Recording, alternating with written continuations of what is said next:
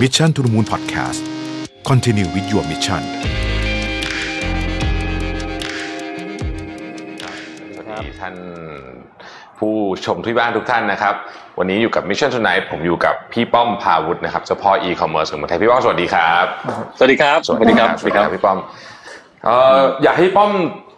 ช่วยเล่านิดนึงครับว่าเอ่อก่อนหน้านี้เนี่ยที่จะเกิดโควิดเนี่ยนะครับ ภาพรวมของตลาดอีคอมเมิร์ซในประเทศไทยเราเนี่ยเป็นยังไงบ้าง เจ้าใหญ่เขาทำยังไงกันบ้าง แล้วเจ้าเล็กผู้เล่นรายย่อยมาจากจีนคนเอ่อนัก exporter importer จากจีนเป็นยังไงบ้างครับพี่คือต้องบอกก่อนว่า landscape ภาพรวมอีคอมเมิร์ซของไทยเนี่ยเราแบ่งตลาดเป็นสามกลุ่มนะครับหนึ่งครับผมคือ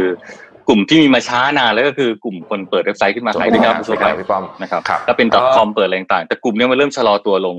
เอ่อเราก็เริ่มเข้ามาสู่กลุ่มที่เป็นพวก marketplace นะครับครับ โดย marketplace เนี่ยสมัยก่อนก็จะเป็น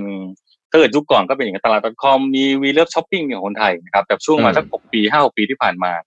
กลุ่มต่างประเทศก็เริ่มเข้ามายึดในตลาดตรงนี้นะครับ จะเป็นของทาง Lazada Shopee อะไรต่างๆซึ่งกลุ่มจีนพวกนี้คือกลุ่มจีนก็เข้ามายึดครองตลาดตรงนี้ไปสัส่วนใหญ่นะครับอืมแล้วก็อีกตลาดหนึ่งที่ใหญ่มากประมาณ 40%ของทั้งหมดเนี่ยนะครับ คือตลาดที่เป็นพวกโซเชียลมีเดีย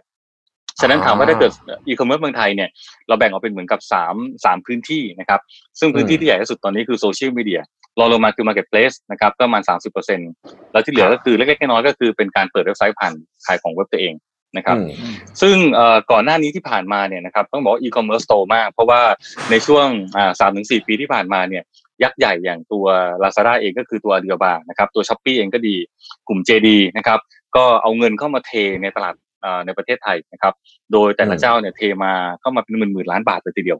อืมเผาเงินอะใช่ว่าเผาเงินอะก็คืออาแจกคูปองลดราคาส่งฟรีอะไรต่างๆ ซึ่งถือว่าเป็นการขาดทุนสโหดปร้าย spoil อืมมโหฬารคือเป็นอืมการ spoil คนไทยอย่างรุนแรงมาก ไม่ใช่คนครับปอยคนไทยดิ spoil ทั้งอาเซียนเลยก็คือ spoil ทั้งอาเซียน เพราะว่า พอมันลดราคามันถูกมากปุ๊บเนี่ยนะครับคนก็เลยมีเหตุผลเนี่ยบอกเฮ้ยฉันอยากซื้อสินค้าแล้วนะครับอืมแล้วเขาก็เปลี่ยน business model คือจากเดิมเมื่อก่อนทำ e-commerce ต้องจ่ายตังค่าแพลตฟอร์ม ต้องลงทุนนั่นต้องซื้อโฆษณาอะไรต่างๆแต่พอเป็นตัว Shopee Lazada เข้ามาปุ๊บบอกคุณเข้ามาขายของกับเรา คุณไม่ต้องจ่ายค่าอะไรเลย ทุกอย่างฟรีหมดอืมคุณจ่ายแค่ค่าคอมมิชชั่นมันก็เลยเกิดการเปลี่ยนอย่างรุนแรงนะครับฉะนั้นคนก็เลยกระโดดพ่อค้าแม่ค้าก็เลยกระโดดเข้ามาขายในโลกออนไลน์มากขึ้นเพราะว่าเขามีงบโฆษณาเข้ามาช่วยกระตุ้น ในขณะที่ผู้ซื้อก็เข้ามาซื้อมากขึ้นเพราะเขามีงบโฆษณางบงบโปรโมชั่นต่างๆคูปองคูปองมากขึ้น ในฝั่งอีคอมเมิร์ซฝั่ง marketplace ก็เลยโตขึ้นอย่างต่อเนื่อง ซึ่งตรงนี้เองเนี่ยในฝั่งของผู้ประกอบการไทยก็เริ่มล่นถอยหายไปแทบจะไม่เหลือแล้วตอนนี้นะครับ อืมอืมอืมอันนี้คือภาพ marketplace ครับครับ พี่มองว่าไอ้การที่เขา spoil หรือใช้เงินเข้ามาอย่างนี้นะคือเขาต้องการที่จะยึดตลาดในระยะยาวใช่ป่ะครับ ไม่ต้องระยะยาวเขายึดเรียบร้อยแล้วครับตอนนี้ครับยึดไปแล้วตอนยึดไปแล้วเขายึดไปแล้วอืมาคือตอนนี้ต้องบอกว่าวิธีการเกมก็คือเขาเอาเงินเนี่ยนะครับเขายอมขาดทุนปีเอ่อหลายพันล้านบาท ตอนนี้เนี่ยถึงอย่างปีที่แล้วเนี่ยหกหนึ่งเนี่ยลาซาด้าขาดทุนสองพันล้านนะครับอืมช้อปปี้ขาดทุนสี่พันล้านนะครับอืมเอ่อ แต่ละเจ้าคือลาซาด้าขาดทุนสองพันกว่าล้านเนี่ยติดต่อกันมาสี่ห้าปีแล้วรวมๆกันเนี่ยอืมลาซาด้าขาดทุนประมาณเกือบเกือบหมื่นล้านแล้วหมื่นล้านนะอืมขาดทุนอะ เยอะมาก เราไม่เคยคิดว่า ไม่เคยคิดว่าจะมีธุรกิจไหนบ้าระห่ำกล้าขาดทุนเป็นหมื่นล้านได้ขนาดนี้อีกแล้วยึดไปแล้วอืมเคยเจอปะคือตอนนี้ต้องบอกว่าพลังงานก็ไม่มีไม่มีไม่น่าขาดทุน ไม่มีไม่มีคืออันนี้อันนี้ตั้งใจด้วย ตั้งใจตั้งใจขาดทุน อืมอืม คือการขาดทุนปุ๊บเนี่ยมันก็คือฆ่าเจ้าเดิมอย่างเช่นเราเองก็เป็นคนคนหนึ่งที่มีผลกระทบตรงนี้นะครับอย่างกลุ่มอืมชูเองกลุ่มหลายคนทำ marketplace ก็มีผลกระทบ และในครับขณะเดียวกันผลกระทบระยะสั้นคือฆ่าผู้ประกอบการเดิมอีคอมเมิร์ซก่อนอืมในระยะกลางระยะไกลเนี่ยคือเขาต้องการฆ่าผู้ประกอบการที่เป็นผู้ประกอบการค้าปลีกปกติเซ็นทรัลอ่านนะครับอืมห้างต่างๆ ไม่ต้องห่วงไม่ไม่เหลือแน่ เพราะว่าเทรนด์นี้ไม่เห็นได้ชัดในฝั่งอเมริกา ที่ตอนนี้เนี่ยคนอเมริกันเนี่ยอืมหันมาซื้อสินค้าบนออนไลน์เกือบหมดแล้ว นะครับฉะนั้นครับจะเห็นได้ว่าตอนนี้การปิดตัวของห้าง พวก shopping mall ต่างๆที่อเมริกาเนี่ยปิดตัวไปเยอะมากนะครับรวมถึงการลดหมายตายจากการลดสาขาของวอลมาร์ทขนาดเป็นยักษ์ใหญ่ปิดไปร้อยสาขา Best Buy ร้านเครื่องใช้ไฟฟ้าขนาดใหญ่ก็ปิดนะครับฉะนั้นตอนนี้หลายๆแห่งที่อเมริกามันหดตัวอย่างรุนแรงฉะนั้นการลงทุนของยักษ์ใหญ่จากจีนเหล่านี้เนี่ยมันคือการซื้ออนาคต ซึ่งคำถามคือซื้อ work ไหมซึ่งตอนนี้บอกซื้อเรียบร้อยแล้ว ตอนนี้คนไทยทั้งประเทศ เจ้าของสินค้าหลาย ๆ คนจะขายอะไรก็ต้องขายเข้าไปใน Lazada เข้าไปใน Shopee เข้าไปใน JD จริง นะครับนั่นคือสิ่งหนึ่งที่เห็นได้ชัดว่าเอ่ออันนี้มันกระทบฉะนั้นฟังดูเหมือนตอนนี้ธุรกิจค้าปลีกเมืองไทยเนี่ยเรากำลังในออนไลน์เนี่ยกำลังอยู่ในมือต่างชาตินะครับอืมแต่จริงๆมีธุรกิจหนึ่งซึ่งตอนนี้อยู่ในมือต่างชาติแบบเบ็ดเสร็จเรียบร้อยแล้วก็คือธุรกิจท่องเที่ยว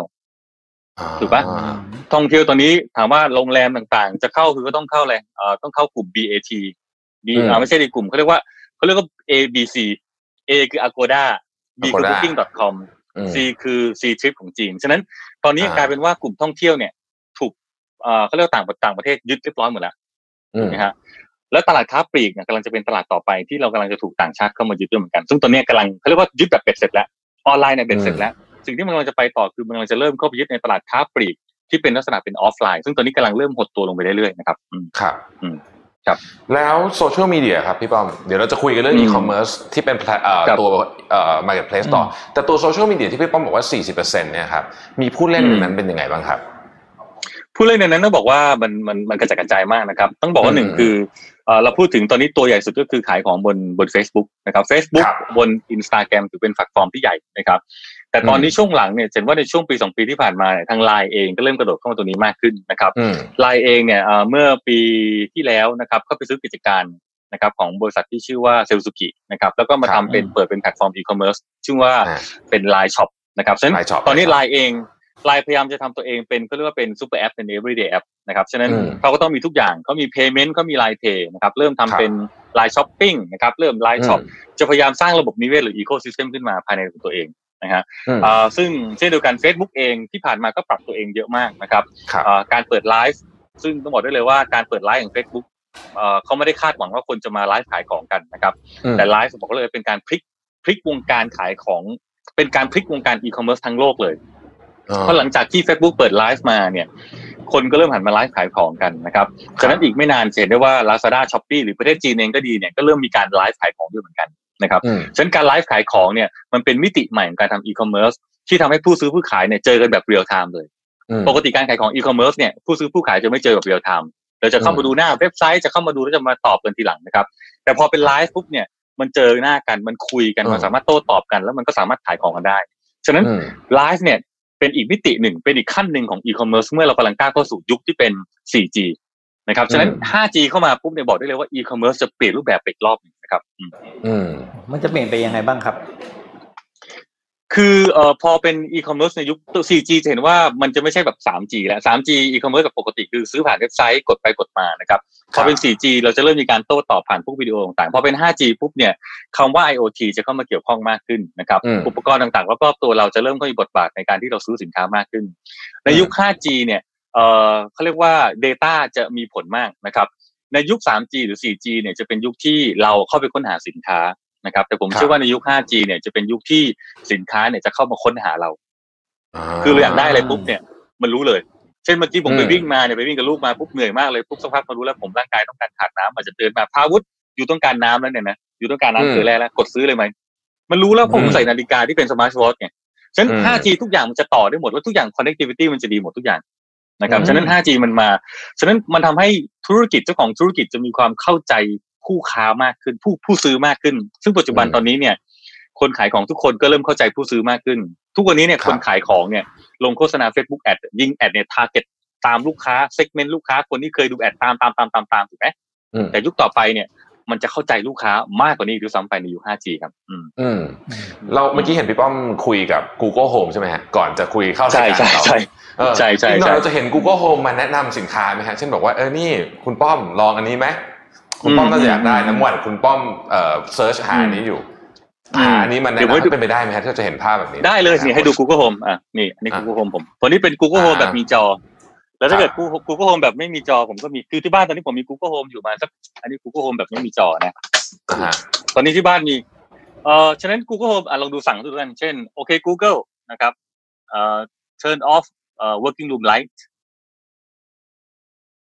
นี่ปิดไฟแล้วนะไฟมืดแล้วเห็นนะอ่าโอเค Google อ่า turn on working room light แหมโอ้โหต้องกระแดดหน่อยนะ เจ๋งมากคือตัวนี้เนี่ยสวิตช์ไฟที่ห้องผมเนี่ย มันเป็นตัวนี้ละอ่าเนี่ยเป็นสวิตช์ไฟเห็นไหมฮะเป็นอะไรวะเนี่ยเอ่อโซนอฟนะ ก็คือมันครับมันเป็นสวิตช์ไฟที่มันต่อกับ Wi-Fi ตลอดเวลา ฉะนั้นไอ้ไฟสวิตช์ไฟตัวนี้มันก็ต่อเข้ากับ Google Google Home อ่าฉะนั้นตอนนี้ในบ้านผมก็สามารถได้หมดพัดลมแอร์ทุกอย่างก็สามารถสั่งการได้ จะเปิดแอร์ก็ได้นะอืมก็อยู่อยู่อยู่อืมอยู่นอกบ้านก็ดูได้หมดเลยว่า ปิดแอร์ยังใช่ไหมฮะ เปิดฟได้เปล่าดูได้หมดเลยใช่ฮะใช่อืมฉะนั้นตอนนี้เนี่ยเ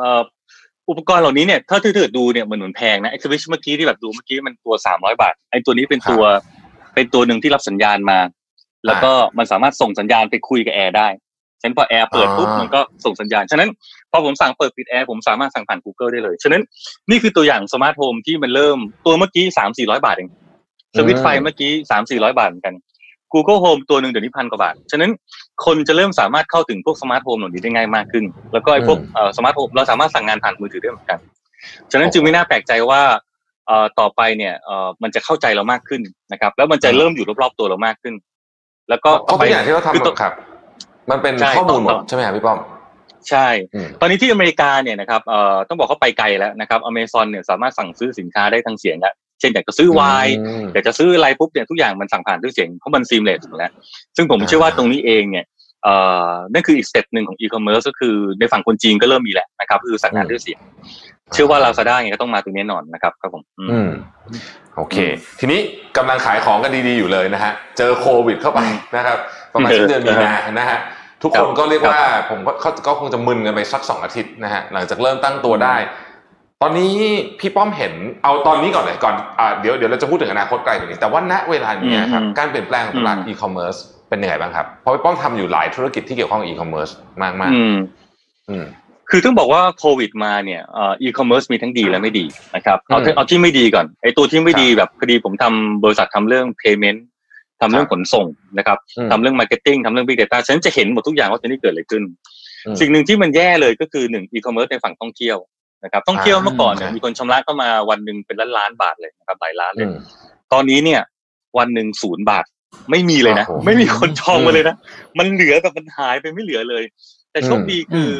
ออีคอมเมิร์ซในฝั่งอื่นเนี่ยมันโตขึ้นมาทดแทนได้นะครับครับโดยเฉพาะในฝั่งของเป็นอ่าคนก็เริ่มหันเข้ามาขายในออนไลน์มากขึ้น หลายหลายๆคนพยายามจะกระเสือกกระสนตัวเองว่าเฮ้ยร้านปิดทำยังไงดี ทุกคนก็เริ่มพยายามกระโดดเข้ามาในออนไลน์ อันนี้พอออนไลน์ปุ๊บจะเก็บเงินยังไง จะส่งของอืมยังไงเนี่ย ต้องบอกว่าอัตราการเติบโตในฝั่งธุรกิจเอ่อ payment เนี่ยผมโตมา 150%ต่อปี โตเป็นเท่าตัวนะครับอ่าฮะในฝั่งขนส่งเนี่ยนะครับที่มีชื่อว่า Shippop เนี่ยเอ่อครับโตประมาณร้อยร้อยยี่สิบเปอร์เซ็นต์กันอืมฉะนั้น infrastructure ด้านอีคอมเมิร์ซโตมหาศาลนะครับในขณะเดียวกันจะเห็นได้ชัดว่าหลาย ๆ คนที่ทำธุรกิจเอ่อีคอมเมิร์ซตอนนี้เนี่ยค่าโฆษณาแพงมากขึ้น ลงใช่โฆษณาใช่แอดใน Facebook เนี่ยโอ้โหมันมันอืมแข่งกันมากขึ้นเพราะทุกคนเริ่มเอาเงินเนี่ยมา spend อยู่ในโลกออนไลน์มากขึ้น ฉะนั้นอืมภาพรวมธุรกิจอีคอมเมิร์ซเนี่ย โตขึ้นอย่างต่อเนื่อง ยกเว้นบางกลุ่มเท่านั้นที่มีอืมอัตราการเติบที่ต่ำลงครับตอนนี้ อืม อืมครับ พูดถึงการทุ่มเงินลงไปโฆษณาในโซเชียลมีเดียเนี่ยนี่มองมองอืมเป็นอืมทิศทางที่ถูกต้องไหมครับกับการที่เรามองว่าเงินมันไม่ได้ circulate ภายในประเทศอะไรอย่างเงี้ยผมผมผมพูดเรื่องหนึ่งก่อน ก็คือเมื่อกี้ที่พูดเรื่องจีนเข้ามาเนี่ยนะครับต้องบอกว่าก่อนหน้านี้เนี่ยเอ่อใน Lazada เนี่ยเรามีสินค้าจีนทะลักเข้ามาประมาณ สินค้าจีนที่อยู่ใน Lazada s h o p e e เนี่ยประมาณร้อยกว่าล้านชิ้นร้อยนะครับล้านชิ้นในร้อยกว่าล้านชิ้นนะในขณะที่อืมปีก่อนเนี่ยเรามีสินค้าจากจีนเข้ามาประมาณ30ล้านชิ้นใน Lazada ใน s h o p e e นะครับตอนนี้มันโตขึ้นมาเป็นร้อยกว่าล้านชิ้นอืมนะครับในขณะที่สินค้าคนไทยเนี่ยมีประมาณไม่กี่ล้านชิ้นเองนะครับอ๋อฉะนั้นจะเห็นได้ว่าตอนนี้เนี่ยสินค้าที่เราซื้อหลาย ๆ ครั้งเราซื้อใน Lazada ใน s h o p e e เนี่ยเราจะพบว่าบางชิ้นต้องรอประมาณ15วันใช่ รใช่อใช่เป็นสินค้าจากต่างประเทศนั่นคือสินค้าจากต่างประเทศนั้นฉะนั้นพอเรากดปุ๊บเนี่ยเงินมันจะออกไปต่างประเทศทันทีฉะนั้นตอนนี้สิ่งที่เจอคือผู้ประกอบการไทยกำลังแข่งกับผู้ประกอบการจีนอยู่จากต่างประเทศเป็นหลักเลยนะครับอืมฉะนั้นตรงนี้เองเนี่ยแล้วที่ผมค่อนข้างจะกลัวแล้วค่อนข้างภาพนี่มันเริ่มชัดมากขึ้นเรื่อยๆก็คือเอ่อตอนนี้เนี่ยคนทั้งประเทศกำลังซื้อสินค้าออนไลน์มากขึ้น คนทั้งประเทศครับกำลังเข้า Lazada เข้า Shopee นึกอะไรไม่ออกก็ซื้อซื้อส่วนใหญ่ซื้อเว็บพวกนี้อื มมันกลายเป็นว่าเงินที่เมื่อก่อนเขาเนี่ยเอ่อเขาเคยไปซื้อร้านตามชุมชนต่างๆ เช่นผมมาจากต่างจังหวัดเป็นคนกาญจนบุรี เมื่อก่อนครับซื้อเสื้อผ้าก็ซื้อตามร้านลุงร้านป้าแถวๆบ้านแถวนั้นน่ะอืมร้านใกล้ๆลงเจอะไรอย่างนี้ถูกไหมฮะแต่เดี๋ยวนี้ไม่ใช่ทุกคนกำเงินมาบอกเดี๋ยวฉันไปซื้อลาซาด้าดีกว่าเดี๋ยวช้อปปี้เนี่ยอืมวันที่ห้าเดือนห้าเพิ่งผ่านไปมีคูปองมาลดราคาเต็มไปหมดเลยกลายเป็นว่าคนในชุมชนเนี่ย แทนที่เมื่อก่อนจะเอาเงินเนี่ยสเปนเนี่ยหรือใช้เงินอยู่ในชุมชน อยู่ในเงินก็จะหมุนเวียนในชุมชนทำงานมาอืมถึงสิ้นเดือนปุ๊บเอาเงินจับจ่ายอยู่ในชุมชน เงินก็หมุนเวียนในชุมชน แต่ตอนนี้ครับไม่ใช่อืมเงินมันถูกกระชากออกจากชุมชนออกไปนะครับอืมมันเข้าออกไปใน marketplace เข้าไปในช้อปปี้เข้าไปใน Lazada แล้วมันออกไปที่ประเทศจีนโดยตรงฉะนั้นอ่าแทนที่เมื่อก่อนร้านเล็กๆร้านเสื้อผ้าร้านต่างเนี่ยจะขายของเสื้อผ้าได้ตอนนี้ก็ขายไม่ค่อยได้เพราะอะไรฮะเพราะบนโลกออนไลน์มันมีตัวเลือกเยอะกว่านะครับใช่ของถูกกว่า ตรงเนี้ยบอกได้ว่าในอนาคตผมว่าไม่เกินห้าปีเนี่ยร้านในชุมชนต่างๆ ประเทศไทยเนี่ยนะครับปรับตัวไม่ได้เนี่ย จะมีโอกาสที่จะปิดตัวลงอย่างแน่นอน แน่นอนเลย ฉะนั้นตรงนี้บอกเลยว่าการมาของออนไลน์มันดูดีนะ มันทุกคนกำลังดีอืมแต่ในขณะเดียวกัน มันมีการสอดไส้สินค้าจากต่างประเทศเข้ามาอยู่ ก็คือสินค้าจีน แล้วสินค้าจีนเข้ามาปุ๊บเนี่ยมันจะบดขยี้ผู้ประกอบการ SME ขนาดเล็กทั่วประเทศครับนะครับนั่นคือยังซึ่งตอนนี้เองอะต่ออะไรต่อเลยครับอ๋อครับจะไม่จะจะถามพี่ป้อมต่อยว่า เอ่อถ้าอย่างนี้ผู้ประกอบการไทยต้องสู้ไงครับ ในมุมมองของพี่ป้อมเอ่อสองส่วนครับ ถ้าเกิดคุณเป็นผู้ผลิตผมว่าคุณต้องสู้นะครับอืมเอ่อการเป็นผู้ผลิตได้เนี่ยหนึ่งคือต้องกลับมาดูก่อนว่าสินค้าคุณเนี่ยเอ่อเราอาจจะเคยมีคนพูดกันว่าเราต้องเข้าสู่ยุคที่เป็นก็เรียกว่าเอ่อ direct to consumer คือขายตรงกับผู้บริโภคแหละนะครับครับฉะนั้นเรามีโรงงานจากเดิมเมื่อก่อนเนี่ยเอ่ออย่างเช่นเข้าใจว่าศรีจันทร์ก็มีคือผลิตปุ๊บตรงคผู้รับบริโภคแหละจากเดิมที่มีอืมช่องทางเดิมๆขายผ่านที่พวกซาพวกช่องทางอะไรต่างๆ เราขายอย่างนั้นไม่ได้แล้วเราต้องเข้าตรงผู้บริโภคว่าเราต้องการข้อมูลลูกค้าฉะนั้นแต่การจะขายตรงผู้บริโภคได้คุณต้องมีแบรนด์ก่อนต้องกลับมาดูก่อนครัว่าเฮ้ยไอ้คุณเป็นโรงงานผลิตเนี่ยคุณมีแบรนด์หรือยังอืมหนึ่งนะครับถ้าคุณจะสู้สินค้าต่างประเทศนะครับหนึ่งมีแบรนด์ไหมสองธุรกิจคุณมีประสิทธิภาพหรือยังไม่ใช่อืมปรากฏว่ายังใช้คนเท่าเดิมใช้กระดาษใช้อะไรเงี้ยไม่ใช้ซอฟต์แวร์ฉะนั้นธุรกิจอืมคุณต้องมี efficiency มากขึ้น ใช้ซอฟต์แวร์เข้ามาช่วยนะครับ ใช้คนเก่งๆเข้ามาช่วย อันที่สามช่องทางการขายต้องเปลี่ยนไป นะครับไม่ใช่อยู่เฉพาะกับช่องทางเดิมๆต้องมีออนไลน์ ต้องเข้า modern trade ต้องเข้าหลายๆที่มากขึ้น อันที่สี่ครับคุณต้องมีทีมที่โฟกัสเรื่องออนไลน์โดยเฉพาะเลยนะครับอืมและอันที่ห้าคือตัวคุณเองก็ต้องเข้าใจเรื่องออนไลน์ด้วยเหมือนกันฉะนั้นเมื่อทำทั้งหมดปุ๊บเนี่ยผมโฟกัสผู้ผลิตเนี่ยคุณจะสามารถแข่งขันและต่อกรได้ คุณไม่ควรอยู่เฉพาะประเทศไทย คุณต้องออกไปนอกประเทศด้วย คุณต้องไป CLMV ซึ่งตลาดนี้น่าสนใจมาก CLMV ลาวครับเขมรกัมพูชาสินค้าไทยเป็นสินค้าที่ยอมรับมากเลยทีเดียวอืมและ เอ่อผมว่าคุณเองก็ต้องไม่หยุดอยู่กับที่อะและผมเชื่อว่าคุณจะสู้จีนได้นะครับ แต่ในขณะเดียวกันหากคุณเป็นคนที่เป็นเทรดเดอร์ เป็นคนนำสินค้าเข้ามาจากจีนเข้ามา เป็นอืมยี่ปัวซาปัวผมว่าคุณต้องปรับตัวอย่างรุนแรงเลยนะ เพราะว่าอืมตอนนี้สิ่งที่ยี่ปัวซาปัวเจอหนึ่งคุณเจอสินค้าจากจีนทะลุเข้ามาถึงบ้านลูกค้า คุณอยู่ตำบลหนองอีเห็น คนในตำบลอืมหนองอีเห็นไม่ซื้อสินค้าคุณแล้วซื้อสินค้าผ่าน Lazada Shopee หมดแล้วถูกไหมครับอืมแล้วคุณก็ซวยซ้ำซ้อนต่อคือเจ้าของแบรนด์ต่างๆ ก็ขายตรงผู้บริโภคแล้วอืมถูกไหมฮะ ฉะนั้นเจ้าของ Pepsi Unilever เดี๋ยวนี้เปิดออนไลน์ขายตรงผู้บริโภคแล้วเพราะเขาต้องการข้อมูลลูกค้าฉะนั้นอืมตรงเนี้ยผมว่าอันนี้ผมยัง challenge อยู่นะว่าคุณจะปรับตัวยังไงคนที่เป็นยี่ปั๊วซาปั๊วผมว่าหนึ่งคุณอาจจะต้องอืมเพิ่มประสิทธิภาพตัวเองให้มากขึ้นด้วยเหมือนกัน มีสินค้าขายให้มากขึ้น คนกลางเนี่ยจะโดนเขี่ยออกไปจากอืมใช่อีโคซิสเต็มใช่เออพี่ป้อมอะถามถ่ายถามถ่ายถามภาพเห็นชัดถามมากถามถามถามแท็บกับคือ ถ้าวันนี้เนี่ยอนาคตเนี่ยวันเนี้ยเอ่อสีจันทร์เนี่ยขายผ่านหลายช่องทาง แต่สีจันทร์เริ่มขายตรงกับผู้บริโภคแล้วครับอนาคตเนี่ย มันมันมันก็จะเกิดการแข่งขันระหว่างช่องทางที่เราขายตรงผู้บริโภคแล้วก็ขายช่องทางผ่านที่เป็นช่องทางปกติใช่แทบมองในในอนาคตอะก็ผมผมว่าจริง ๆ คือคือขายตรงกับผู้บริโภคเนี่ยฮะมันจะมีผมว่าฟีลลิ่งมันต่างกันนิดหนึ่งคือลูกค้าเป็นอาจจะบอกได้ว่า มีคนละกลุ่มก็ว่าได้นะ คือลูกค้ากลุ่มที่ซื้อที่อะอย่างเช่นเช่น ซื้อที่7 e เ e ่ e อซื้อของเราหรือซื้อที่วัดสันอีเวนบอยบูธพวกนี้เนี่ยก็เป็นลูกค้าประเภทหนึ่งฮะซึ่งบางทีเราเช่าไม่ค่อยถึง แต่ว่ามีกลุ่มลูกค้าอยู่กลุ่มหนึ่งที่อาจจะเรียกว่าเป็นฐานแฟนอะที่เราพอจะเข้าถึงที่เราอืมขายได้ตรงได้ง่าย เราไปขายตรงหมดเนี่ยในสเกลคือวันหนึ่งไม่ไม่คือวันหนึ่งไม่รู้จะเป็นไปได้หรือเปล่า แต่ว่าวันนี้มันมันอาจจะยากมากอะในการเข้าถึยากงอะแต่ละคนเยอะใช่ไปแอคควายมาเนี่ยมันยาก แต่ว่ามันผมว่าก็เห็นด้วยพี่ป้อมว่ามันต้องทำให้ได้ส่วนหนึ่งอย่างใช่อะผมยกตัวอย่างเช่นเครื่องสำอางแบรนด์ดังๆส่วนใหญ่เนี่ยนะฮะก็จะมีระบบ membership อะอย่างมิสทีนี่มีเป็นล้านนะฮะเขาก็เอาตรงนั้นน่ะในการเอามา leverage ขายต่อ อืมทีนี้ถามพี่ป้อมต่ออีกหนึ่งครับการซื้อของเนี่ย มันคู่กับการจ่ายเงินใช่ไหมฮะการจ่ายเงินเนี่ยเป็นในหน้ากับฟรีซใช่ป่ะฮะอืมพี่หมึกฮะพี่ป้อมฟรีซไปป่ะครับ ครับ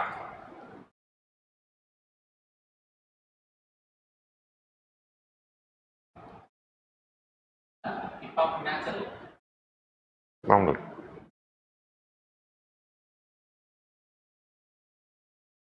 เมื่อกี้ฟังพี่ป้อมก็หนาวเลยเออ โอ้โห ภาพของน่าเป็นห่วงแลนนะสเคปการการที่สินค้ามันโฟล์ในตลาดอะ อืมไม่เหมือนเดิมแล้วไง แล้วก็จริงมคือทุกวันเนี้ยเอ่อสั่งของอะ มาจากเมืองจีนจริงอืมแล้วแล้วคนส่วนใหญ่อะลืมด้วยหมายถึงว่าสั่งปุ๊บแล้วก็ไม่ได้ไม่ไม่ได้ติดตามว่ากี่โอเคกี่วันเนี่ยอืมซึ่งส่วนใหญ่ก็จะจะนั่นน่ะผมผมเพราะหลังๆนี้ของที่สั่งเข้ามาจากเมืองจีนทั้งนั้นนะเนอะเวลาพี่เออดูมาแล้วในพวก Lazada s h o p e e เออถ้าดูภาษาที่เขียนมันพอเดาออกนะอ่าเหรออ๋อเนี่ยคือตอนนี้จะมาจากจีนใช่ไหมใช่ใช่ใช่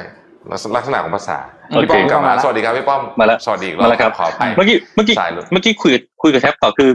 คือแต่วันเนี้ยมันเป็นอย่างนั้นจริงแท็บก็คือเอ่อเรายังต้องคนยังใช้ช่องทางเดิมๆอยู่ถูกป่ะครับยังเข้า ซื้อตามตลาดนัดเข้าเซเว่นอือีมเลเว่นแต่ย้อนกลับไปในสมัยก่อนเนี่ย คนซื้อสินค้าเนี่ยก็ซื้อตามร้านโซห่วยร้านเล็กๆน้อยๆแต่เดี๋ยวนี้เนี่ย norm หรือวิธีคิดเปลี่ยนไปว่าจะซื้อปุ๊บฉันเข้าซูเปอร์มาร์เก็ตฉันเข้า modern trade ดีกว่าครับถูกไหมแต่สิ่งเนี้ยใช่ครับกำลังจะเริ่มเห็นแล้วว่าตอนนี้อะไรปุ๊บ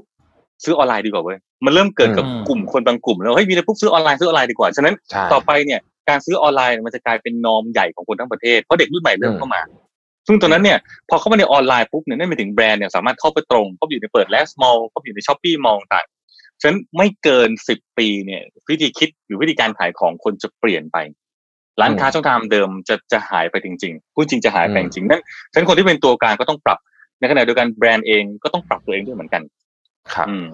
พี่ป้อมนะครับคิดว่าโควิดนี่มันเป็นตัวเร่งปฏิกิริยา สิ่งที่พี่ป้อมบอกให้มันเร็วขึ้นอีกไหมฮะเพราะว่าตอนนี้คนไปซื้อของที่ห้างไม่ได้ใช่ไหมใช่อืมโคตรเร็วเลยคือ ไม่เคยอืมคิดว่าจะเกิดเหตุการณ์นี้เกิดขึ้น ไม่เคยคิดว่าอาม่าจะมากดไลน์แมนซื้อสินค้า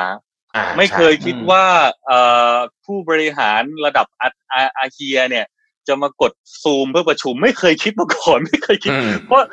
เราอยู่ตรงนี้มาเป็นสิบปี แล้วไม่เคยเห็นว่ามันจะเกิดอัตราการเร่งอะไรได้เร็วขนาดนี้มาก่อน ฉะนั้นอ่าอืมคำถามคือเมื่อหลังจากตรงนี้ไปปุ๊บเนี่ยทุกอย่างมันเปลี่ยนไปแล้ว เพราะว่าเหล่าบรรดาผู้บริหารเหล่าบรรดาอาม่าอาเฮียทั้งหลายคนที่ไม่เคยอยู่ในโลกออนไลน์มาก่อนถูกเปลี่ยน mindset ไปเรียบร้อยโดยช่วงเวลาประมาณทั้งสองเดือนที่ผ่านมาอืมฉะนันโลกหลังจากนี้ไปปุ๊บทุกอย่างมันจะไปเร็วขึ้น อะไรมันจะ disrupt มันจะมันจะล้มล้างเร็วขึ้นอะไรหลาย ๆ อย่างจะหายไปเร็วมากเลยทีเดียวอืมนะครับ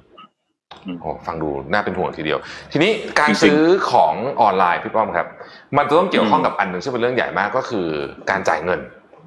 ครับใช่ไหมฮะตอนนี้เนี่ยอยากถามพี่ป้อมนิดหนึ่งว่าในประเทศไทยเนี่ย การจ่ายเงินเราก็เห็นมันมี e-wallet มีหลายๆอย่างเนี่ยเออมี banking ครับ app อะไรต่างๆเนี่ยมันมี landscape หรือ ecosystem ยังไงบ้างครับ เรื่องการจ่ายเงินของเมืองไทยครับพี่การจ่ายเงินเมืองไทยตอนนี้ต้องบอกว่าในโลกออนไลน์สมัยก่อนคนไทยนิยมการโอนเงินผ่านธนาคารเป็นหลัก อ่าใช่ใช่ใช่นะครับ คือต้องบอกว่าแบ่งเอาถอยกลับไปนั้น คือ ตอนนี้ต้องบอกโลกของประเทศที่กำลังพัฒนากับประเทศที่พัฒนาแล้ววิธีการชำระเงินต่างกันโดยสิ้นเชิงนะครับอืมประเทศที่พัฒนาแล้วเนี่ย วิธีการชำระเงินก็คือบัตรเครดิตเป็นหลักเลย ถ้าเกิดไม่รับบัตรเครดิตแม่งไม่รู้ซื้อยังไงอืมส่วนประเทศที่พัฒยังกำลังพัฒนาอย่างพวกเราอย่างประเทศหลาย ๆ ประเทศอืมเนี่ยนะครับ บัตรเครดิตเป็นส่วนหนึ่งที่ใช้กันน้อยนะครับอ่าเอ่อฉะนั้นนี่คือจุดหนึ่งที่ทำอีคอมเมิร์ซเมืองไทยเนี่ยเราหรือในประเทศกำลังพัฒนามันเติบโตช้า แต่มันมา trick ตัวหนึ่ง มันเป็นตัวที่ทำให้คีย์สำคัญหรือคีย์ success factor ทำอีคอมเมิร์ซเมืองไทยมันโตก็คือการเก็บเงินปลายทางหรือ COD อ่าสังเกตไหมอืมใช่ไหมอืม COD เนี่ยถูกเอ่อนำมาใช้ครั้งแรก ๆ เนี่ยเอ่อโดย Lazada จริง ๆ แล้วเมืองไทยมี COD มานานแล้วนะครับไปซีไทยก็มี COD แต่เพียงแต่ว่าเก็บเงินอย่างต่ำได้ไม่สามพันบาท แล้วคนก็ไม่ค่อยใช้ Lazada เนี่ยบุกเข้ามาใช้เป็นคนแรก โดยคนที่กล้าไปกับ Lazada คือ Curry Logistics อ่าทำก่อนเลย นะครับอืมพอ Kerry เริ่มทำปุ๊บแล้วไปอุดช่องว่างในทำสิ่งที่เคยไม่เคยมีใครทำมาก่อนก็คือ first mover ด้านนี้นะครับเป็นทีม new to market มาก แล้วคนอืมมันถูกจริตคนไทยมากเลยคือแบบอยากจ่ายเงินไม่เห็นสินค้าเห็นของฉะนั้นอีคอมเมิร์ซมันก็เลยยิ่งทะยานใหญ่เลยทีเดียวฉะนั้นการชำระเงินตอนนี้เมืองไทยหนึ่งเอ่อการเก็บเงินปลายทางตอนนี้ถือว่าเป็นมา majority นะครับอ่าค่อนข้างใหญ่เพราะคนยังเชื่อตรงนั้นอยู่อืมอ่าที่สองนะครับการจ่ายบัตรเครดิตยังมีดีอยู่นะครับเป็นตัวหนึ่งอืที่กำลังมาดีมากคือเรื่องการจ่ายด้วยพร้อมเพย์ นะครับ QR อ่า code จ่ายบนออนไลน์ครับอันนี้กำลังโตอืม internet banking เข้ามาช่วยได้เยอะมากเลยทีเดียวนะครับอืมระบบเงินผ่อนออนไลน์ระบบอะไรต่างๆตรงนี้เองเนี่ยต้องบอกได้เลยว่า ผู้ขายของออนไลน์เนี่ย คุณสามารถเข้าถึงวิธีการชำระเงินต่างๆ ได้ง่ายมากขึ้นนะครับตอนนี้มีบริการชำระเงินตัวหนึ่งนะครับ ซึ่งบางทีคนขายของออนไลน์เนี่ยอยากจะเช่นขายของในโซเชียลมีเดียบางคนแบบขายของกับคนผ่านไลน์อยากจะเก็บตังค์เนี่ยมันมีบริการตัวหนึ่งคือเป็นการส่งลิงก์ไปหาลูกค้าแล้วให้ลูกค้ากดแล้วจ่ายตังค์ได้เลย อันนี้เป็นบริการอ่าฝากโปรโมทหน่อยชื่อว่า pay pay.sn ครับ ก็คือเข้าไปที่เว็บอ๋อ pay.sn สมัครได้เลยสมัครเสร็จปุ๊บเราจะได้ลิงก์มาหนึ่งลิงก์ส่งให้ลูกค้าอืมลูกค้ากดปุ๊บแล้วลูกค้าจ่ายได้เลยบัตรเครดิตเงินผ่อนจ่ายด้วยพร้อมเพย์จ่ายได้หมดทุกอย่างเลยนะครับฉะนั้นครับทำให้คนเนี่ยเอ่อสามารถรับชำระเงินได้มากขึ้นนะครับอืมฉะนันเราเห็นได้ชัดว่าพอชำระเงินมันมีความหลากหลายมากขึ้นเนี่ย บางธุรกิจเนี่ยเอ่อยอดขายเนี่ยโตเป็นสิบสิบล้านเลยนะต่อเดือน จากการอืมใช้ระบบชำระเงินที่มีความหลากหลายมากขึ้นเลยทีเดียวนะครับอืม ครับอืมในในประเทศไทยนี่เรามีเอ่อผู้เล่นที่เป็นพวกตระกูลเอ่อเกต payment gateway เนี่ยเยอะไหมครับพี่ป้อมเอาจริง ๆมีหลายเจ้า แต่จริง ๆ เจ้าใหญ่ๆหรือเจ้าที่เล่นอยู่ท้องตลาดไม่เยอะเท่าไหร่นะครับอืมตอนนี้ไม่เยอะนะฮะก็เลยเป็นธุรกิจแต่ธุรกิจที่เขาเรียกว่าแข่งขันสูงนะครับ เพราะว่าค่าอืมค่าฟรีหรือค่าคือรายได้มันต่ำมาก เช่น หนึ่งร้อยบาท มีการจ่ายเงินได้แบบเศษเศษเงินอะเศษเศษเงินถูกสูงอืมถูกมากครับ แล้วก็อันหนึงอืมก็คือตอนนี้เนี่ยคนหันมาใช้พวกพร้อมเพย์มากขึ้นซึ่งพร้อมเพย์เนี่ยเขาเรียกว่าต้นทุนมันต่ำด้วยจริงๆนะครับอืมครับธนาคารของประเทศไทยรายใหญ่ ๆ เองตอนนี้ก็หลังจากที่ยกเลิกค่าธรรมเนียมการโอนนะฮะครับเราก็เห็นธนาคารกลายเป็นซูเปอร์แอปด้วยไหมฮะพี่ป้อมตอนนี้ ใช่ ต้องบอกว่าอืมธนาคารถือเป็นตัวเร่งตัวหนึ่งที่ทำให้เอ่อประเทศไทยเข้าสู่ดิจิทัลได้เร็วมากขึ้นนะครับอืมหลายๆคนอาจจะมองว่าประเทศไทยแบบโอ๊ยทำไมเราช้าเราล้าหลังแต่อยากจะบอกว่า เรื่องการเงินธนาคารหรือพวกเอ่อพวกแบงก์ e-banking mobile banking ประเทศไทยเนี่ยผมถือว่าอืมเป็นประเทศหนึ่งที่มีความล้ำหน้าในโลกนี้เลยนะในโลกนี้เลยนะครับ ในหลาย ๆ ประเทศไม่มีพร้อมเพย์นะฮะการมาอ่าโอนเงินแล้วแบบโอนเงินข้ามบางหลาย ๆ ประเทศโอนเงินข้ามแบงก์ยังไม่ได้เลยนะฮะอ๋อ หลายประเทศ ATM ไม่มีเยอะอย่างประเทศไทยนะอ๋ใช่อประเอเทศเทไทยมเอนี่เทมเป็นเยประเทศอะจริงที่อืมใช่ประเทศเป็นประเทศที่มีความ advance มากหรือมีความล้ำหน้ามากในเรื่องการการเงินอืมการธนาคาร แบงก์อืมชาติเราเก่งมากนะครับ ผมไปดูคในหลายประเทศครับ ถือว่าในอาเซียนในประเทศไทยเป็นประเทศอันดับต้นๆเลยนะครับ จริงๆเราอืมแซงหน้าสิงคโปร์ด้วยซ้ำไปเพราะว่าอืมพร้อมเพย์เองกับอืมสิงคโปร์กำลังเพิ่งทำเองฉะนั้นอืมพอวิธีการชำระเงินมาหลากหลายมากขึ้นปุ๊บเนี่ยมันทำให้มันเป็นพื้นฐานของการค้าขายนะครับอืมจะเป็นออนไลน์ก็ดีหรือเป็นออฟไลน์ก็ดีครับ ฉะนั้นจะเห็นได้ว่าในช่วงหลังเนี่ย คนหันมาใช้พวกบริการพวกนี้มากขึ้น คนโอนเงินอืมผ่านพวกอ่าโมบายแอปมากขึ้นนะครับครับ แต่ก็มาติดมึงเหมือนกันก็คือ พอมันล้ำหน้าไปเลยปุ๊บเนี่ยกฎหมายก็พยายามจะวิ่งตามเรื่องพวกนี้เราก็เลยอ่าเจอสรรพากรที่ล้ำหน้าเหมือนกันคือ ออกกฎหมายบอกว่าหากหากคุณมีการโอนเงินเข้ามาในบัญชีเกิน 400 ครั้ง อะไรอย่างเงี้ยอ่าต่อปีก็จะเริ่มมีการเก็บเอ่อเขาเรียกว่าเข้าไปตรวจสอบบัญชีเหล่านี้อืมอืมนะครับ ซึ่งตอนนี้เข้าใจว่าเขาพยายามจะประวิงให้กฎหมายตัวนี้มันออกช้าไปนะครับอืมอืม เท่าที่ดูตอนนี้ อะแพลตฟอร์มพร้อมแล้วครับเพลเยอร์พร้อมครั Payment บ Gateway หรือ Payment Tool ทั้งหลายอืมพร้อมแล้ว มันยังขาด Tools ตัวไหนหรือ Enabler ตัวไหนไหมครับที่ทำให้ e-commerce ของบ้านเรามันไปได้โตกว่านี้อีกครับอ่าอีกอันนึงก็มีคืตัอวตอนนี้โลจิสติกไหมขนส่งอ่าโลจิสติกเป็นโอ้ไงบ้างครับโลจิสติกเปลี่ยนไปแบบหน้ามือเป็นหลังหูเลย ในช่วงอืมห้าปีที่ผ่านมาฮะจากเดิมเมื่อก่อนมันถูก dominate หรือว่าถูกโดยเอ่อเขาเรียกไปรษณีย์ไทยคุมหมดถูกไหมครับคุมหมดอืมพอเคอรี่เข้ามา เคอรี่เข้ามาเคอรี่จับมือกับลาซาด้าที่บ้าระห่ำพร้อมใช้เงินเป็นหมื่นๆล้านเทเข้าไปในตลาด คือต้องบอกว่าการเทของลาซาด้าเนี่ยเข้าไปเป็นหมื่นๆล้านเนี่ยคนที่ happy สุดคือเคอรี่เพราะอืมเคอรี่ก็สามารถเก็บเงินได้ทุกออเดอร์ ทุกออเดอร์อืมเคอรี่ได้ได้ตังค์นะครับครับและทำให้เคอรี่สามารถขยายเข้าไปในตลาดที่ไปรษณีย์ไทยไม่เก่งก็คือเรื่องอีคอมเมิร์ซอืมฉะนั้นในช่วงเวลาประมาณสามสี่ปีที่ผ่านมาปุ๊บเนี่ยเคอรี่เลยขึ้นมาเร็วมาก เลยมีอืมเคอรี่ทั้งประเทศไทยในช่วงเวลาไม่นานเท่าไหร่ ซึ่ง ไปรษณีย์ก่อนจะมาถึงวันนี้ได้เนี่ยใช้เวลาโอ้โหห้าสิบหกเป็สินบปีเป็นร้อยปีอืมเออ ก็จะได้ใช่ฉะนั้นฉะนั้นพอเคอรี่เข้ามาปุ๊บเนี่ย แล้วมีการเปิดเสรีในด้านการขนส่งปุ๊บเห็นว่าตอนนี้เนี่ยครับขนส่งจากจีนเทเข้ามาได้หมดเลยถูกไหมอืม Flash Express ก็ของจีน Best Express JNT IT ไอพวกเต็มไปหมดอะส่วนใหญ่ของจีนหมดเลยนะอ่าของจีนนะของของไทยแทบไม่มีเลยนะของไทยมีนิ่มสี่เสงนิ่มซี่เสงมีอะไรวะอาใช่ไหมมีรอง JW ท้าวอนอย่างเงี้ย อะไรมันน้อยมากของไทยพูดได้เลอืยมน้อยมาก ตอนนี้พูดได้เลยว่า ก็แอบเป็นห่วงนะของไปรษณีย์ไทยซึ่งตอนนี้บอกได้ว่าบานเก็ตแชร์เริ่มหดหดลงไปเรื่อยอืมๆนะครับเพราะว่าองค์กรเขาเป็นองค์กรขนาดใหญ่แต่เขาเองปรับตัวนะพยายามปรับตัวอยู่ แต่เขาปรับตัวแข่งกับเขาเรียกว่าฝูงหมาป่าที่ตอนนี้เข้ามาสกรัมไม่ได้ไงอ่ามันมาที่มาเป็นสิบเลยตอนนี้ขนส่งอะเยอะมากเลยอืมแล้วทุกคนก็ใช้วิธีการสู้คนคืเดียวคือใช่แล้วพอทุกคนเข้ามาปุ๊บก็ใช้วิธีการเกาะกับกระแสของอีคอมเมิร์ซที่กำลัง growth อย่างรุนแรงมากเลยทีเดียวอืม นะครับฉันเขาไม่ฉันเข้าไปแข่งในตลาดที่ไปรษณีย์ไม่ไปรษณีย์ไทยไม่แข็งแรงและกำลังมี growth สูงคือตลาดอีคอมเมิร์ซฉะนั้นทำให้ตอนนี้ระบบขนส่งทุกคนเนี่ยเข้ามา แล้วใช้เกมเดียวกับเกมเวลาซาด้าคือเอาเงินนักลงทุนมาลงทุนตุ้มขาดทุนไปก่อนหลาย ๆ ปีไม่เป็นไร ถูกกว่าส่งที 20 บาทต่อออเดอร์ ในขณะที่ชาวบ้านอ่าส่งที 40 50 บาท ฉะนั้นตอนนี้เนี่ยสถานการณ์ของอ่าตลาดขนส่งก็เป็นสถานการณ์เดียวกับอีคอมเมิร์ซคือมีความน่ากังวลมากในอนาคตที่ ตลาดนี้จะถูกปกคลุมและครอบคลุมโดยตลาดจากอ่าผู้เล่นจากต่างประเทศเป็นหลักนะครับอืมถามต่ออีกนิดนึงครับ ซึ่งก็เป็นอีคอมเมิร์ซเหมือนกันแต่ว่าเป็นอาหาร food delivery เนี่ยก็มีภาพแบบนี้เหมือนกันไหมครับพี่ป้อม ไม่เหลือแล้วเหมือนกันใช่ฟู้ดเดลิเวอรี่ใช่ ก็ก็มันเหมืเป็อนนกันเกมคือสิต้องบอกใช่ มันมันเป็นเกมที่ตอนนี้ยักษ์ใหญ่เข้ามาแล้วยักษ์ใหญ่ใช้เกมก็คือ กูมีเงินเยอะกูทุบตลาดเข้าไปก่อนกูยอมขาดทุนอืมได้สี่ห้าปี กูสามารถเอาเงินไปจ้างคนเก่งๆ คนไทยก็เก่งเข้ามาจ้างเข้ามาบริหารธุรกิจได้อืม ฉะนั้นตอนนี้บอกได้เลยว่ายุคหลังเป็นอย่างนี้หมดเลยนะฉะนั้นธุรกิจอืมไทยที่เมื่อก่อนเป็นเบอร์หนึ่งเป็นเบอร์หนึ่งมาโดยตลอดปุ๊บเนี่ยพอมันเจอเกมนี้ปุ๊บมันก็มันก็เป๋อะถูกปะอืมเพราะธุรกิจบางคนเนี่ยอยู่กำไรกำไรมาตลอดอยู่ๆเจอยักษ์ใหญ่ต่างประเทศเข้ามาทุบตู้มไม่เอากำไรเลย จากเดิมเมื่อก่อนกำไรสูงๆปุ๊บ margin ต่ำลงคำถามคือเจ้ายักษ์ใหญ่เดิมจะอยู่ยังไงอะไปรษณีย์ไทยก็เริ่มลำบากมากขึ้นถูกไหมอืมอย่างผมเองก็เป็นคนหนึ่งทำอีคอมเมิร์ซก็เริ่มลำบากมากขึ้น ตลาด payment อืมตลาดหลายอย่างก็เริ่มลำบากมากขึ้น ฉะนั้นอนาคตฟันธงได้เลยว่าสิบปีข้างหน้าธุรกิจ ในประเทศไทยหรือในทั้งโลกส่วนใหญ่จะตกอยู่ในมือก็เป็นของบริษัท international เป็นหลัก จริงๆ majority ของธุรกิจหลัก ๆ ที่เป็นsector หลัก ๆ เนี่ย จะอยู่ในมือต่างประเทศแบบเบ็ดเสร็จนะซึ่งครับซึ่งฟังดูน่าเป็นห่วงมาก พี่ป้อมเคยพูดกับผมใช่ใช่บอกว่าโฆษณาก็เช่นเดียวกันใช่ไหมฮะไม่เหลือแล้วโฆษณาตอนเนี้ย อืม จริงโฆษณาตอนนี้คือตอนมีอยู่สองเจ้าใหญ่เท่านั้นเองๆใช่ที่ได้เงินจากพวกเราไปอืมใช่แล้วที่สำคัญคือรายได้ก็ภาษีก็ไม่ได้อยู่ในประเทศไทย เสียให้ประเทศไทยน้อยมากครับซึ่งอืมตอนนี้เอ่อภาครัฐกำลังพยายามแก้ปัญหาอยู่ ฉะนั้น ตอนนี้มองไปรอบๆตัวเนี่ยทุก ๆ อย่างที่มันเป็นเขาเรียกว่าเป็นเอ่อ sector หรือเป็น main sector ใหญ่ของธุรกิจเนี่ยมันกำลังถูกต่างชาติเข้ามาเขมือบกินทั้งหมด ฉะนั้นแต่เราไม่ต้องเสียใจนะไม่ใช่ประเทศไทยประเทศเดียวเพราะมันเขมือบที่ทั้งโลกเลยมันเขมือบทั้งโลกเลย อาเซียนเนี่ย Lazada Shopee กินเกือบอาลีบาบากินทั้งอาเซียนเลยนะครับอืมฉะนั้นมันเป็นเกมยักษ์ใหญ่ที่เข้ามากลืนกินจริงคำถามคือทำไมมันไปได้เร็วเพราะว่าอะไรฮะ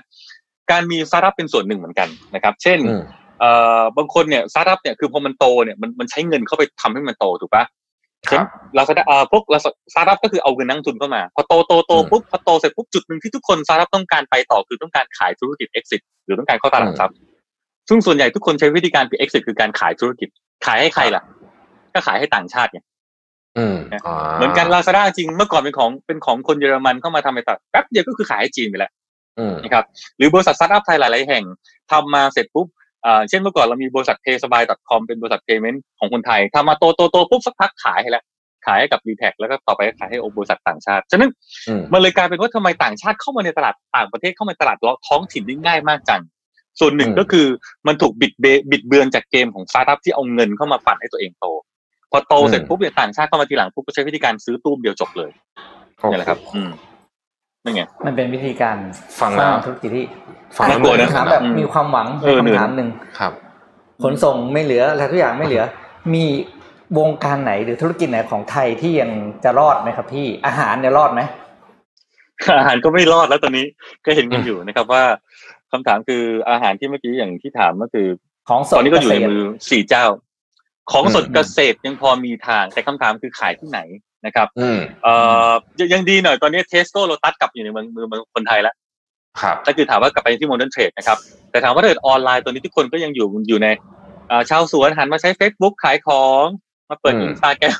ข้อมูลก็อยู่ในมือต่างชาติหมดแหละ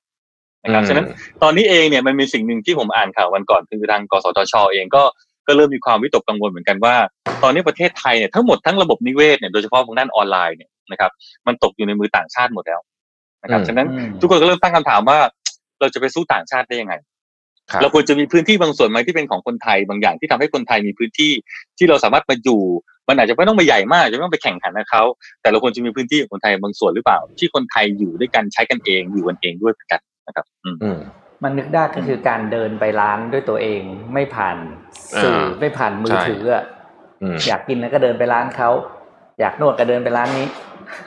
ซึ่งมัน limit มากเลยนะ limit มาก limit มากอืมพี่ป้อมแต่มันกำลังจะเริ่มเปลี่ยนพี่ป้อมคิดว่าตอนนี้เนี่ยแพลตฟอร์มอีคอมเมิร์ซขนาดใหญ่ที่เป็น marketplace ก็คือมีสามเจ้าใหญ่ใช่ไหมฮะคิดว่าจะมีเจ้าที่สี่ไหมฮะพี่ป้อมคิดว่าจะเห็นเจ้าที่สี่ไหมมีมีใครจะเชื่อว่ามันมี TikTok โผล่ขึ้นมาได้ถูกปะอ่า TikTok จริงที่เมืองจีนเนี่ยมันกลายเป็นอีคอมเมิร์ซมันกลายเป็นแพลตฟอร์มในการขายของมันกลายเป็นช่องทางการอืมขายของที่รุนแรงมากเลยอ่าฉะนั้นทุกอย่างมีโอกาสแต่เจ้าใหม่จะมาพร้อมกับนวัตกรรมที่แปลกใหม่อืม เจ้าใหม่จะมาพร้อมกับการเปลี่ยนของพฤติกรรมผู้บริโภครูปแบบใหม่ที่ไม่เคยมีใครทำมาก่อน ซึ่งอาจจะมีโอกาส เพราะว่าพอ t ิ k t o k มาปุ๊บเนี่ยก็ต้องยอมรับว่าทุกคนก็พยายามจะ copy แต่ copy ไม่ทัน ใช่ฉะนั้นต้องเป็นคนที่เร็วและไวและมีนวัตกรรมที่เปิดใหม่ ซึ่งผมเชื่อว่ามีโอกาสสูงมาก แต่ถามว่าจะรอดหรือเปล่าเพราะบางทีพอมันมาปุ๊บเนี่ยมันก็จะโดนสกัดโดยการกูขอซื้อมึงแล้วกันถูกป่ะอ่าใช่มันก็จะเข้าสู่ไม่เกต้องมเหนื่อยเอาเงินไปเลยแล้วไม่หยุดไปเลยอืมทีนี้ใช่เป็นวิธีการที่เลยพี่ป้อมคิดว่าหลังจบโควิด เอาว่าดีขึ้นแล้วกันจบคงอีกนานเอ่อหลังโควิดผ่านไปเราเข้าสู่อ่าเรียกว่ากลับมาใช้ชีวิตกันออกจากบ้านได้มากขึ้นเนี่ยนะฮะมันจะมีอะไรเปลี่ยนแปลงในตลาดอีคอมเมิร์ซที่เราจะเห็นอีกไหมฮะอีกหนึ่งเวฟไหมฮะพี่ป้อม หนึ่งคือตอนนี้เริ่มเห็นได้ชัดคืออีคอมเมิร์ซจะมีผู้ซื้อหน้าใหม่ที่เข้ามาเยอะมาก เยอะมากๆเลยอืมก็คือกลุ่มที่เป็นเอ่อกลุ่ม baby boomer นะครับ หรือกลุ่มที่เป็นที่ไม่เคยซื้อกลุ่มอผู้ใหญ่เนี่ย ที่ไม่เคยซื้อมาก่อน กลุ่มนี้จะถูกอืมถูกทดสอบถูกเรียนรู้เอ่อผ่านทางออนไลน์มากขึ้นนะครับอืมฉะนั้นตลาดมันจะเริ่มกว้างมากขึ้น กลุ่มที่สองคือเราจะได้กลุ่มลูกค้าที่เป็นตลาดระดับล่าง ที่เมื่อก่อนไม่เคยครับเข้ามาพวกนี้มาก่อนอืมพูดง่ายๆคือ market size ของ e-commerce มันจะใหญ่มากขึ้นนะครับอืมฉะนั้นในแง่ของการทำธุรกิจตอนนี้จะคิดแบบเดิมไม่ได้ และจากเดิมเมื่อก่อนที่ออนไลน์เป็นส่วนประกอบนะเรามี main target คือหน้าร้านค้า หลังจากยุคโควิด ทุกอย่างจะ flip กลับกัน ก็คือเฮ้ยอืมออนไลน์มันจะกลายเป็นส่วนที่เป็น majority แล้วส่วนหน้าร้านค้าจะเป็นส่วนประกอบ แล้วส่วนหน้าร้านค้าจะกลายเป็นส่วนที่ทำให้เกิดภาระต้นทุนเออหลายๆอย่างอืมนะใช้วิธีคิดมันจะเปลี่ยนไปโดยสิ้นเชิง วิธีการทำธุรกิจ ในยุคหลังโควิด บอกได้เลยว่าออนไลน์จะมีคำพูดทุกครั้งในการทำธุรกิจ จะบอกได้อืมจะเป็นอย่างนี้และจะเข้าไปอยู่ในทุกๆเกือบทุกๆเซกเมนต์อืมและทุกกลุ่มอุตสาหกรรม ต่อให้เป็นกลุ่มอุตสาหกรรมหนักกลุ่มอุตสาหกรรมอะไรก็ตามออนไลน์ก็จะเข้าไปอยู่ในทุกจุด ซึ่งเมื่อก่อนมันไม่เคยไปอยู่นั้นมาก่อนเลย อืม ถ้าวันนี้คนสักคนงงงๆธุรกิจไทยคนจะเริ่มเข้ามาออนไลน์ อืม ในสามsegment ที่ป้อมพูดตอนแรก เขาจะเข้ามาไหนก่อนครับทำเว็บไซต์ตัวเองก่อนห รือเข้า marketplace หรือเข้าโซเชียลที่จะได้ผลที่สุด ผมว่าตัวตัวที่ง่ายที่สุดนะครับเอ่อก็คือการเข้าส่วนเอ่อโซเชียลมีเดียนะครับก็คือการอืมเปิด Facebook เปิดอะไรต่างๆ แต่ตัวนั้นก็ต้องอาศัยทักษะแล้วก็อาศัย skill เพราะว่ามันต้องเข้าไปอืมโพสต์ทำ content ทำอะไรต่างๆนะครับอืมเอ่อถือว่าผมผมว่าเป็นเบอร์สองแต่ตัวที่ง่ายที่สุดตอนนี้ทางมีสินค้าปุ๊บเนี่ยนะครับคุณเอาเข้า marketplace เป็นตัวที่ง่ายสุดแล้วนะครับเพราะว่าอืมเรามีรูปสินค้าเราสินค้าใส่เข้าไปเนี่ยเอ่อใน Marketplace มันมีคนอยู่เป็นล้านล้านๆคนอยู่แล้ว ฉะนั้นโอกาสครับที่คุณต้องทำอะไรเลย คุณเอาของเข้าไปปุ๊บเนี่ยคุณอาจจะทำแคมเปญอืมคุณคุยกับ Marketplace ทำแคมเปญลดราคาหน่อยปุ๊บเนี่ยคุณจะได้ออเดอร์ได้ไม่ยากเลย คือ effort หรือการครับใส่ใส่ความใส่พลังลงไปไม่ต้องเยอะเท่าไหร่คุณอืมก็ได้ยอดขายแล้วครับแต่ถามว่าตัวที่สองที่คุณต้องไปต่อก็คือไปเรื่องโซเชียลมีเดียเพราะมันคืออืมตัวที่ทำให้เกิด retention การคุยกับลูกค้าการเก็บข้อมูลลูกค้าได้ระดับหนึ่งการไป knock knock ลูกค้าไป wake up ลูกค้าเข้ามาได้นะครับครับคุณเริ่มควบคุมลูกค้าได้ง่ายมากขึ้นในโซเชียลมีเดียอืมแต่สุดท้ายที่คุณต้องมีคือในเว็บไซต์ เพราะมันคือช่องทางสุดท้ายที่คุณสามารถเก็บข้อมูลลูกค้าได้ทั้งหมด คุณจะเข้าใจลูกค้าได้ทั้งหมดด้วยข้อมูลในเว็บไซต์คุณนะครับเพราะอยู่อืมสองช่องทางแรกปุ๊บเนี่ยคุณจะแทบไม่ค่อยเข้าใจลูกค้าเท่าไหร่แล้วอ่าข้อมูลก็ไม่อยู่ของคุณนะครับเอาฉะนั้นข้อมูลมาไม่ได้มันเป็น step อืมใช่หนึ่ง marketplace ก่อนสองโซเชียลมีเดียสามเว็บไซต์ แล้วก็ต้องควรครัจะบไปทุกช่องทางครับ พี่ป้อมถามนิดนึงครับ พี่ป้อมมีครับโอกาสได้ทำงานกับภาครัฐพอสมควร ผมเห็นครับผ่านตาใน Facebook อยู่บ้างบ้างครับเนี่ยนะฮะภาครัฐไทยตอนคนี้รับเนี่ย ต้องทำอะไรกับเรื่องนี้บ้างเพราะว่าสถานการณ์ที่ป้อมพูดถึงเนี่ยมันดูค่อนข้างน่ากลัวเนี่ยพอสมควรภาครัฐใช่ไทยควรจะทำยังไงบ้างครับพี่ ภาครัฐไทยควรจะทำให้การทำงานตัวเองมียูนิฟายหรือมันเขาเรียกว่าอะไร orchestrate คือทำงานให้เป็นระบบมากกว่าเนี้ยอืมปัญหาของภาครัฐคือพอมีนโยบายเช่นเรื่องสตาร์ทอัพมาตัวอันหนึ่งสั่งไปปุ๊บครับมันมีกระทรวงต่างๆ มากมายอ่า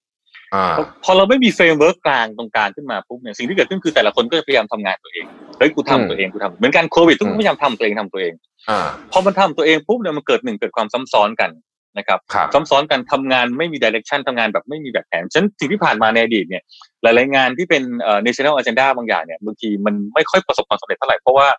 มันไม่มี framework ใหญ่มันไม่มีผู้นำอย่างเช่นทางด้านอืมเทคโนโลยีเนี่ยประเทศไทยเราไม่มี CTO ประเทศไทยนะ ไม่มีใครมาบอกอ่าฉะนันแต่ละองค์กรก็จะเฮ้ยผมจะทำ marketplace ขายผลไม้ไอคนนี้ก็จะทำอ่าผลไม้มันอ๋อมันเต็มไปหมดเลยอะถูกป่ะอย่างทำโคไปวิคดนละทิศมาคนละทางทั้งหน้าที่ทำเรื่องเดียวกันใช่เดี๋ยวโควิดก็มีแอปไอ้นี่มาแล้วหมอชนะเดี๋ยวมันอะไรอ่าทำไมมันอ่ามันมันใช่ป่ะมันไม่ยูนิฟายมันไม่รวมศูนย์อะอืมพอมันไม่รวมศูนย์ปุ๊บเนี่ย มันทำให้การทำงานภาครัฐมันไม่มีประสิทธิภาพ พอไม่มีประสิทธิภาพปุ๊บมันก็ไปคนละทาง ประชาชนก็งงกูจะไปยังไงดีวะนะครับถามว่าถ้าเกิดครับอย่างสิงคโปร์หรือบางประเทศปุ๊บเนี่ยเขามีความรวมศูนย์ คุณใช้อันนี้ คุณใช้ตัวนี้ คุณมาอยู่ตรงนี้ มันจะมีเขาเรียกว่าทิศทางที่ชัดเจน เอกชนหรือคนทุกอย่างก็จะทำงานได้ง่ายมากขึ้นด้วยเหมือนกัน อันนี้สำคัญมากเลยครับ อืมอืมอีกคำถามหนึงครับพี่ป้อม อีกไม่กี่วันสามอาทิตย์ เรากำลังจะต้องเอ่อมีกฎหมายฉบับใหม่ PDPA นะฮะโอ้โหก่อนถึงวันนี้ยังไม่เลื่อน ยังไม่มีข่าวว่าจะเลื่เลื่อนเลื่อนเลื่อนเลื่อนควรจะเลื่อนรอรอรออยู่ พี่ป้อมคิดว่าควรเลื่อนไหมควรเลื่อน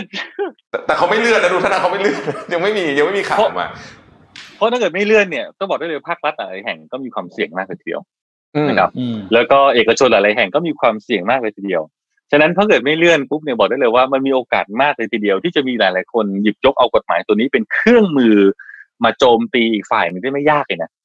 จริงอืมๆและที่น่ากลัวที่สุดคือภาครัฐเองอะจะเป็นคนที่ล้มเหลวเกี่ยวกับเรื่องกฎหมายคนไอ้ตัวเนี้ยเป็นคนแรกเลยอะภาครัฐคือจะทำผิดกฎหมายเองใช่ไหมเป็นไปได้ใช่ไหมถูกต้องถูกต้องเลยอืมภาครัฐเนี่ยเป็นคนที่มีความเสี่ยงสูงมาก แล้วความพ่อของภาครัฐเนี่ยบอกได้เลยเรื่ององค์กรเขาเยอะปุ๊บเนี่ยแล้วข้อมูลเขาเยอะ แล้วการบริหารจัดการข้อมูลของภาครัฐเนี่ยโอ้โหเห็นเยอะหลุดรั่วเยอะมากอืมนะครับแล้วดิจิตอลภาครัฐเนี่ยบอกได้เลยว่าเว็บไซต์รัฐจะเป็นเว็บไซต์ที่ถูกเจาะได้ง่ายมาก แล้วข้อมูลเลยเต็มไปหมดเลยอะเออฉะนั้นบอกได้เลยว่าถ้าเกิดเปิดปุ๊บเนี่ยไม่ใช่เอกชนที่จะเดือดร้อนอะรัฐเนี่ยจะเป็นคนแรกที่เดือดร้อนก่อนเลยอืมแต่สิ่งที่มองกลับมาเหมือนกันเอกชนเองก็จะทำงานลำบากมากขึ้นในหลายหลาย หลาย ๆ คนนะครับ ในเชิงธุรกิจนะใช่อืมแต่ถามว่าในเชิงผู้บริโภคเนี่ย ก็ถ้าเกิดกฎหมายตัวนี้ออกมาเราเองก็จะสบายใจมากขึ้น คือผู้บริโภคก็เหมือนมีอะไรมาปกป้องเรามากขึ้นเหมือนกันอืม แต่พอดีผมอยู่ในฝั่งธุรกิจไงก็ก็เห็นใจทั้งประเทศแล้วธุรกิจนั้นเลื่อนเถิดอยากให้เชียร์กันด้วยเหลืออีกสามสัปดาห์เท่านั้นจะใช้แล้วนะครับ PGPA ก็ต้องไม่รู้ว่าจะเข้าใช่คอรมอเขาจะเลื่อนหรือเปล่า ยังไม่มียังไม่เห็นมีใครพูดถึงเรื่องนี้เลยตอนนี้ มีมีมีเมื่อกี้ตอนนี้พี่มีป้อมพูดถึงเอ่อมีไหมรัฐมนตรีเอออยากพูดอยู่แล้วมีคนพูดถึงรัฐมนตรีเอ่อ ICT เอ้ยกระกระทรวงดีกำลังกำลังคุยอยู่ถามว่าถ้าเกิด เอ่อไม่มีการเลื่อนมันมันมีทำกฎหมายเฉพาะเฉพาะออกมาได้นะซึ่งตัวนี้คิดว่าน่าจะออกมาเร็วๆคิดว่านะคิดว่าครับผมคิดว่า อืมถ้าไม่ถ้าไม่เลื่อนก็คือ 27 พฤษภาถูกไหมฮะตามกำหนดการเดิมถ้าไม่เลื่อนก็ถ้าไม่เลื่อนก็ชิบหายกันเลยฮะหลายๆบริษัทก็โดนแล้ว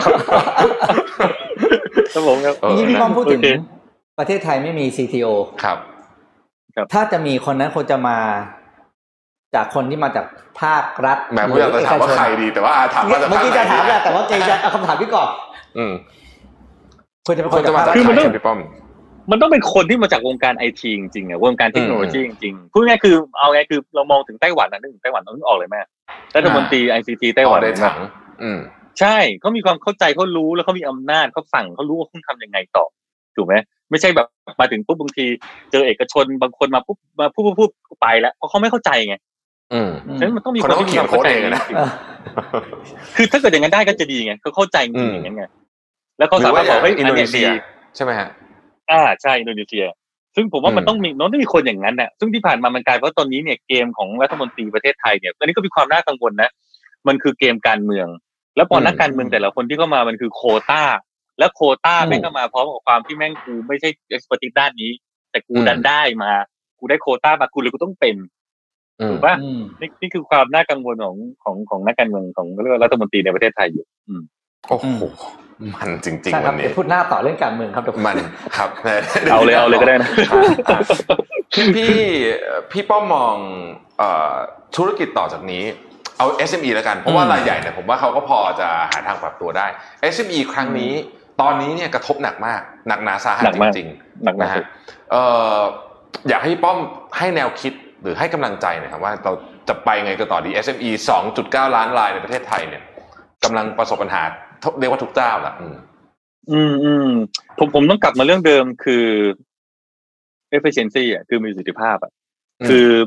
ถ้าเกิดจะทำธุรกิจวันนี้เนี่ยเอ่อจะทำแบบเดิมไม่ได้แล้วอะนะฮะครับผมยังเชื่อว่าหนึ่งวิธีการที่ไปตรงนั้นหนึ่งคือ ผมเชื่อว่าการเอาเทคโนโลยีเข้ามาใช้จะช่วยได้เยอะมากเลยทีเดียวอืมอันที่สองเนี่ยนะครับ เมื่อคุณมีเทคโนโลยี ผมอยากจะให้คุณทุกคนเริ่มเริ่มถอยกลับมา เข้าใจธุรกิจเราจริงๆอะว่าธุรกิจจอืริงมๆเราเรายังมีโอกาสหรือเปล่าอย่างที่บอกตอนนี้เนี่ยใครเป็นตัวกลางเนี่ย ผมบอกได้เลยว่า คุณเตรียมตัวแลนดิ้งได้เลย เตรียมตัวหาธุรกิจใหม่ได้เลยอืมนะครับ อันที่สามผมอยากให้พูดถึงเรื่องช่องทางคล้ายๆกับตอนต้นคือ การทำธุรกิจที่เป็น SME เนี่ย คุณไม่ควรอยู่แช่อยู่ในช่องทางแบบเดิมๆนะครับ ครับ ที่ผ่านมาเนี่ยเราอยู่ในโลกแบบเดิมๆมาโดยตลอดก็คือ เพราะเราอยู่ในโลกแบบวิธีคิดแบบเดิมๆเช่น เราทำธุรกิจเราอยากจะให้คนไทยเอ่ออยากจะขายของเราก็ใช้สื่อเดิมๆวิทยุทีวีหนังสือพิมพ์ซึ่งสื่อพวกเนี้ยมันอยู่ในประเทศไทยเท่านั้นนะครับอืมแต่วันนี้เรามีอินเทอร์เน็ตเรามีเทคโนโลยีต่างๆเข้ามาแล้ว ซึ่งอินเทอร์เน็ตเนี่ยศักยภาพมันไม่ใช่แค่เฉพาะในประเทศไทยเท่านั้น มันไปถึงอืมต่างประเทศได้มันไปถึงในประเทศในเพื่อนบ้านเราได้เหมือนกันฉะนั้นอยากให้ SME ใช้เครื่องมือเหล่านี้ และมองตลาดนอกประเทศไทยมากขึ้นอืมนะครับผมที่ผ่านมาผมเห็นหลาย ๆ โครงการที่พยายามผลักดัน SME ผมมีเพื่อนหลาย ๆ คนที่ทำธุรกิจ ทำอาหารบ้างทำเกี่ยวเรื่องสินค้าบ้างเขาเริ่มขยายธุรกิจตัวเองออกไปในตลาด CLMV ซึ่งไปตลาดไปไม่ยากเลย ไปง่ายมากนะครับอย่างบินไปลาวเนี่ยคนหากคุณเคยมีโอกาสไปที่ประเทศลาวเนี่ย คุณจะเหมือนไปอีกจังหวัดหนึ่งอะเพราะมันพูดกันง่ายพูดกันรู้เรื่อง แล้วประเทศลาวคือเขาก็ซื้อสินค้าไม่คือมันคุณควรจะต้องขยายตลาดตัวเองอะนะครับ อยู่ในอืมเมืองไทยไม่ได้ เพราะยิ่งคุณอยู่ในเมืองไทย อย่างที่บอกคือตอนนี้ปัจจัยภายนอกมันเริ่มเข้ามาลุมเล้าคุณมากขึ้น พฤติกรรมลูกค้าอืมเปลี่ยนไปต่างประเทศเริ่มบุกมากขึ้น คุณไม่ปรับตัวเองผมบอกเลยคุณตายหาแน่ๆบอกได้เลยแค่นี้ก็เจอโควิดก็แย่อยู่แล้วนะครับครับพี่ฉะนั้นป้อมกำลังจะไม่มีพาดีๆครับทุกคนไปหาอืมหน้าน้ำใหม่อะหน้ารันใหม่ใช่อืมใช่แล้วก็ต้องครับต้องคือกลับมาดูต้องกลับมาดูตัวเองดูว่าคือผมว่าการความโควิดครั้งนี้ปุ๊บเนี่ยต้องกลับมารีโพซิชันตัวเองใหม่ ว่าเราอยู่ตรงไหนจริงๆกันแน่เราสู้ได้ไหมครับถ้าสู้ไม่ได้ก็ต้องปรับตัวเอง ปรับตลาดอืมปรับลูกค้าปรับหลายๆอย่าง อันนี้คือสิ่งหนึ่อืงมที่บางทีผู้ประกอบการหลายๆคนไม่ได้คิดแต่ผมเชื่อว่า พอมีอย่างนี้ปุ๊บเนี่ย ผมเห็นหลายๆคนเนี่ย มันถูกฟอสหรือถูกบังคับให้คิด แต่ผมอยากให้คิดหนักกว่าเดิม และคิดให้ไกลไปไกลกว่าเดิม จากการที่เอาตัวเองรอดแค่โควิด คุณต้องไปไกลมากกว่านั้นอีกโอ้โหวันนี้ขอบคุณพี่ป้อมมากสุดยอดมากๆเลยนะครับครับได้อารครับผมณ์ครบถ้วนมันแล้วก็ครับได้ผเห็นมภาพแม้จะดูน่าเดืกัอดงวลวันนี้พี่ป้อมดูเดือด มีดูคเดืนอดแซวครับว่าพี่ป้อมดูเดือดมากวันนี้นะครับอืมวันนี้จริงๆพี่ป้อมจริงๆขอบคุณมากๆนะครับ ที่มาได้ครับผมขอบคุณมากครับไลฟ์ในรายการของเราขอบคุณมากนะครับพี่ป้อมครับได้ครับผมเขาครับสวัสดีครับสวัสดีครับพี่ป้อมสวัสดีครับสวัสดีครับ Mission to the Moon Podcast Continue with your mission